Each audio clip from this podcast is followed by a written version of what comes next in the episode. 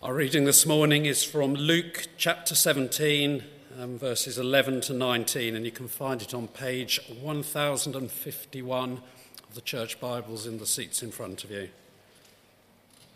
Page 1051.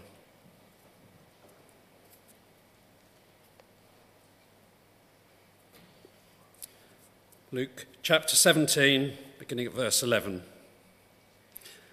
Now, on his way to Jerusalem, Jesus travelled along the border between Samaria and Galilee.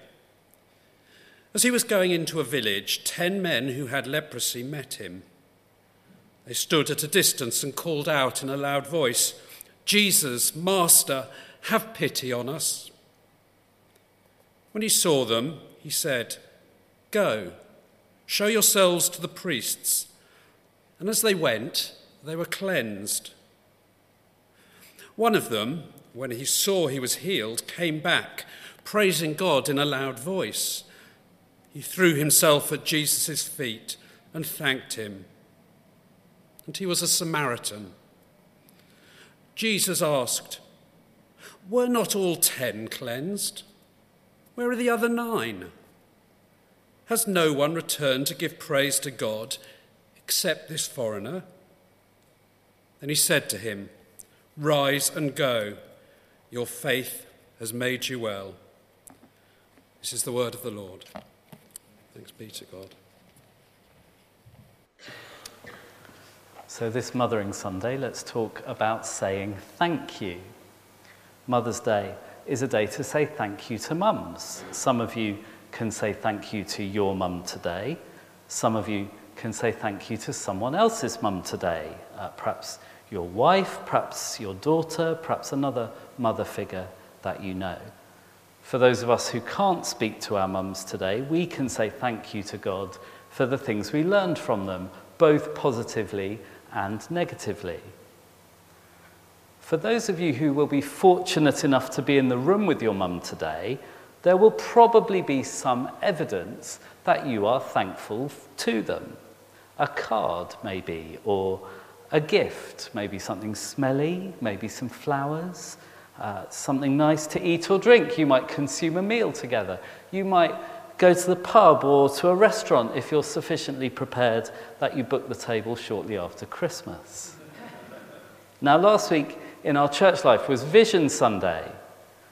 We spent time thinking about who we are as a church and where we are in our life together. Now, this week we're thinking about stewardship. And I've given myself the lovely job of drawing together uh, Mothering Sunday, stewardship, and vision. Uh, just a nice little challenge there. But stewardship is about how you look after all the gifts, skills, and resources that God has given you.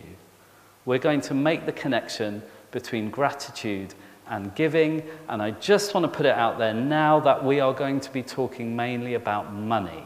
So I realize that's a sensitive and awkward subject to talk about. I'm just getting it out there that that's where we're going this morning.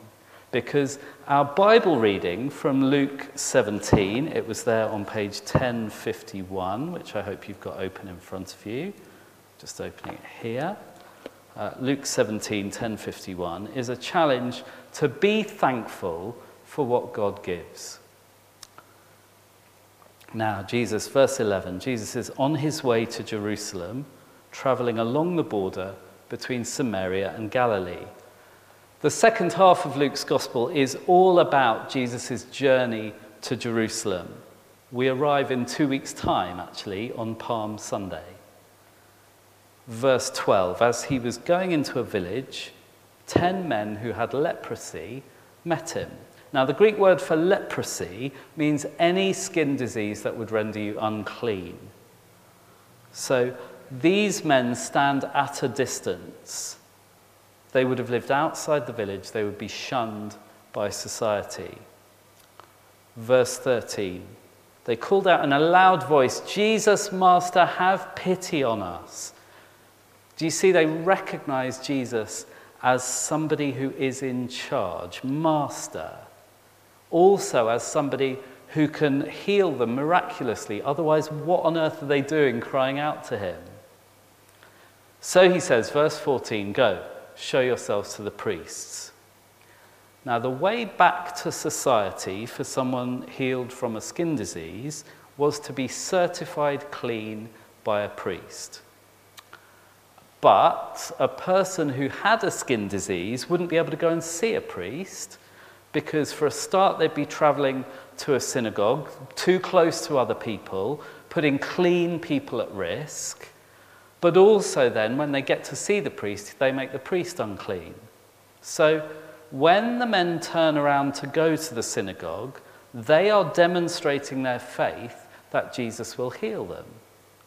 And so, verse 14, the end of that verse, as they went, they were cleansed.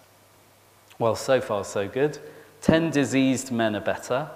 What happens next? And what on earth has this got to do with mums? Because there isn't a single mum in this passage that I can spot. Verse 15 one of them, when he was healed, came back when he saw he was healed, came back praising God in a loud voice. He threw himself at Jesus' feet and thanked him. We don't know whether he did this before he went to see the priest or after he saw the priest, just that he knew that he had been made well miraculously. So, he's on the floor at Jesus' feet, shouting out praises to God and thanking Jesus for healing him. And here's the thing end of verse 16 who is he? He's a Samaritan, someone the Jews hated and looked down on. This man is a double outsider. He's a Samaritan and he has a skin disease. He's a bit like the woman at the well. So, the woman who Jesus meets in John 4, she's a triple outsider She's a Samaritan and a woman and an adulterer, so fearful of other people that she goes to draw water at the hottest part of the day when anyone sensible would be indoors. And she meets Jesus and he sees everything about her. So Jesus looks down at this double outsider in front of him who's shouting out his praises and thanks, and he asks, verse 17, were not all cleansed? Where are the other nine? Has no one returned to give praise to God except this foreigner? Touchy. This is Jesus at his most prickly, isn't it? You know, your welcome would have been okay. Where are the others? Nine out of ten men have been healed They've happily gone on their way to be declared clean by the priest and to go and live their normal lives. Maybe they've gone to the pub if they can get in on Mother's Day. Verse 19 Then he said to them, Rise and go, your faith has made you well. So the very act of turning to go to see the priest was the evidence that the men had faith in Jesus. And the act of coming back to say thank you is evidence that the Samaritan man is grateful. Which begs the question how grateful are you for what God has done for you? Because Jesus is making the point that he can do something absolutely miraculous for 10 people, and only one is going to come back and say thank you. I'd like to think that that would be me, but this story rather suggests there's a 90% chance that it wouldn't. So let's make that connection then between gratitude and giving.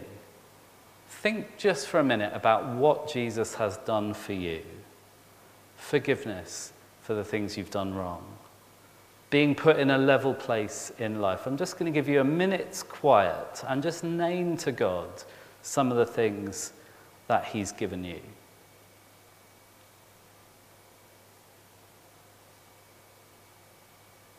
Now, I'm willing to, I'm not a betting man, but I'm willing to put money on the idea that all of you had something that you were thinking about just then. Now, think about what this church community means to you. For some of you, this might be your first Sunday with us, and you're so welcome. Others of you have been here for longer than some people in the room have been alive. And at this stage in the sermon, you would be forgiven if you're feeling your age. Now, Jesus suggests that if you're grateful to him for what he's given you, there might be some evidence of that. But the nine men who didn't come back tell us that most people do not say thank you. Now, if you are uh, thankful to Jesus, I wonder what evidence there is for that thankfulness in your life. Would that evidence stand up in court? Well, uh, what you've all got in your favour is 60 or 70 witnesses who saw you come to church this morning, so that's a good start, isn't it? It's very easy here in leafy Surrey to look at what you don't have. You know, you can go and take a walk round Hook Heath, and there's always someone who's got a lot more than you, I can tell you. Think about what it would mean to foster an attitude of gratitude in your life. I know that's a cheesy phrase, I'm sorry. But to say thank you to God at least as much, just as much, as you ask Him for things. And when you've asked Him for things and He gives them to you, be good at saying thank you. Now, spoiler alert, we've reached the point in the sermon where I'm going to talk about money. So uh, this might be a time to look down awkwardly and think, gosh, this vicar never stops talking about money. Uh, perhaps write your complaint now. No, it's all right. Jesus was very interested in money, so I'm not going to apologize for talking about it. He talked about it more than almost any other subject. We've had a budget this week. I lose track of whether it's a budget or a fiscal event, and I'm not really sure I know the difference. How our government spends its money says a lot about its priorities. In fact, how any organisation spends its money says a lot about its priorities. How St Mary of Bethany Church spends its money says a lot about its priorities. And how you spend your money says a lot about your priorities. So, if I was to get your bank statement in front of me, and don't worry, I'm not going to go quite that far this morning, I would be able to see what your priorities in life are. In the Old Testament, people were given, God's people were given the principle of a tithe. God expected them to give 10% of their income to Him. And that's a good place to start, just the principle of a percentage of your income going to God's work. Ideally, straight away when you get paid. That way, you're not scrabbling around at the end of the month to give God what's left over. Because God doesn't want what's left over, He wants your first and your best.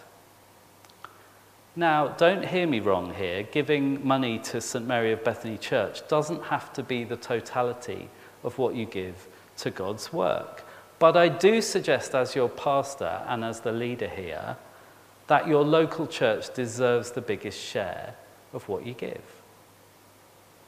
It costs about £1,000 a day to run this church, And almost all of that income is given really generously by our members. So thank you, because all of you give that money.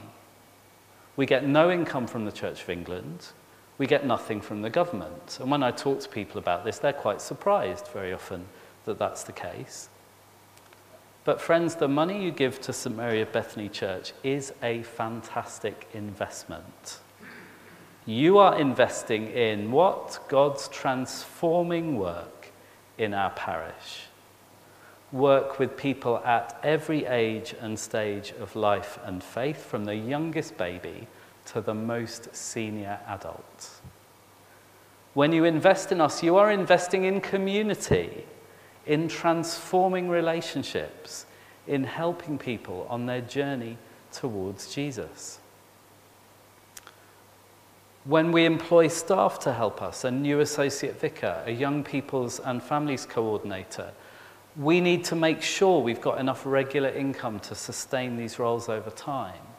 The reason I haven't stood up and talked, or we haven't been talking a lot up, up at the front about giving uh, in this last year or so since we last did this, is because we've been working to get our costs in check. Because when we looked had a really hard-headed look at our finances last year, this time last year, we couldn't afford what we were doing.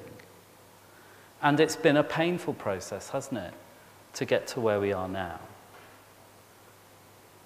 but we're confident that we're, what, we've been doing what God's been calling us to do. Some people can afford to give a lot, some people can afford to give a little. So, regular gifts work for us, whether it's a lot or a little. The parish giving scheme, I have a little pack like this. These sit just near the, our front door as you're going out. If you've never seen one of these, I'd love to give you one afterwards. The parish giving scheme is the best system we have. It's what works best for us. They'll set you up a direct debit, uh, which, will just, which you can tick a box and it'll increase by the rate of inflation every year. So you don't have to worry about it. If that's roughly what happens with your income, then that's great. But whatever happens with your income, a lot of us have seen incomes decline in the last few years. Adjust your giving accordingly. Uh, you have heard me say this morning, friends, it can go down as well as up. It's fine because what you have to give changes over time. Some people have more time than money to give, and that's great. That's part of our stewardship, isn't it? Because this church, like every church, wouldn't be able to do a thing without the army of people serving others, really sacrificially with their time. And while I'm here, think about your legacy as well.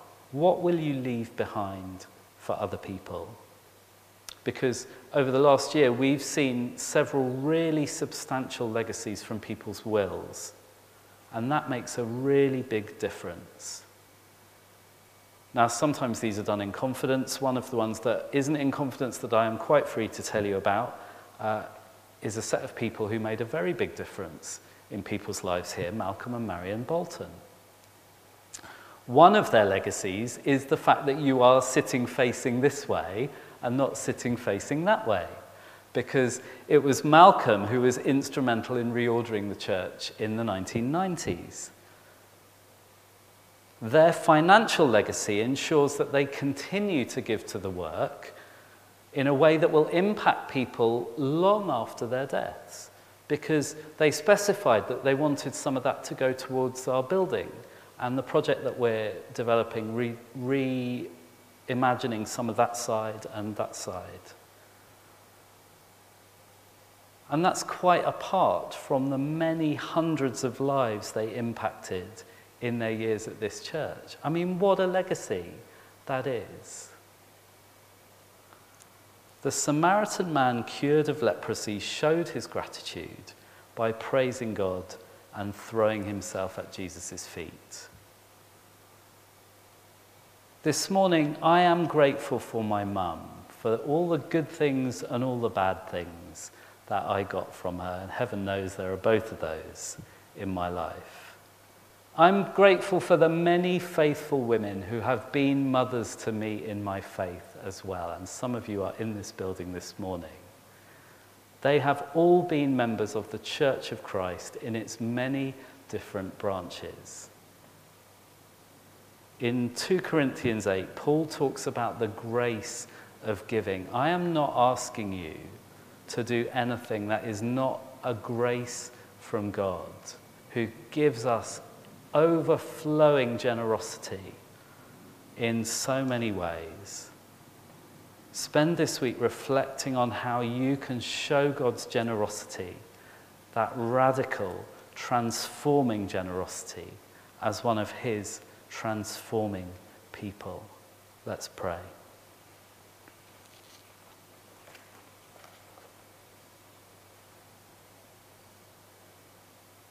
Just spend a moment with the Holy Spirit, thinking about where this bites for you.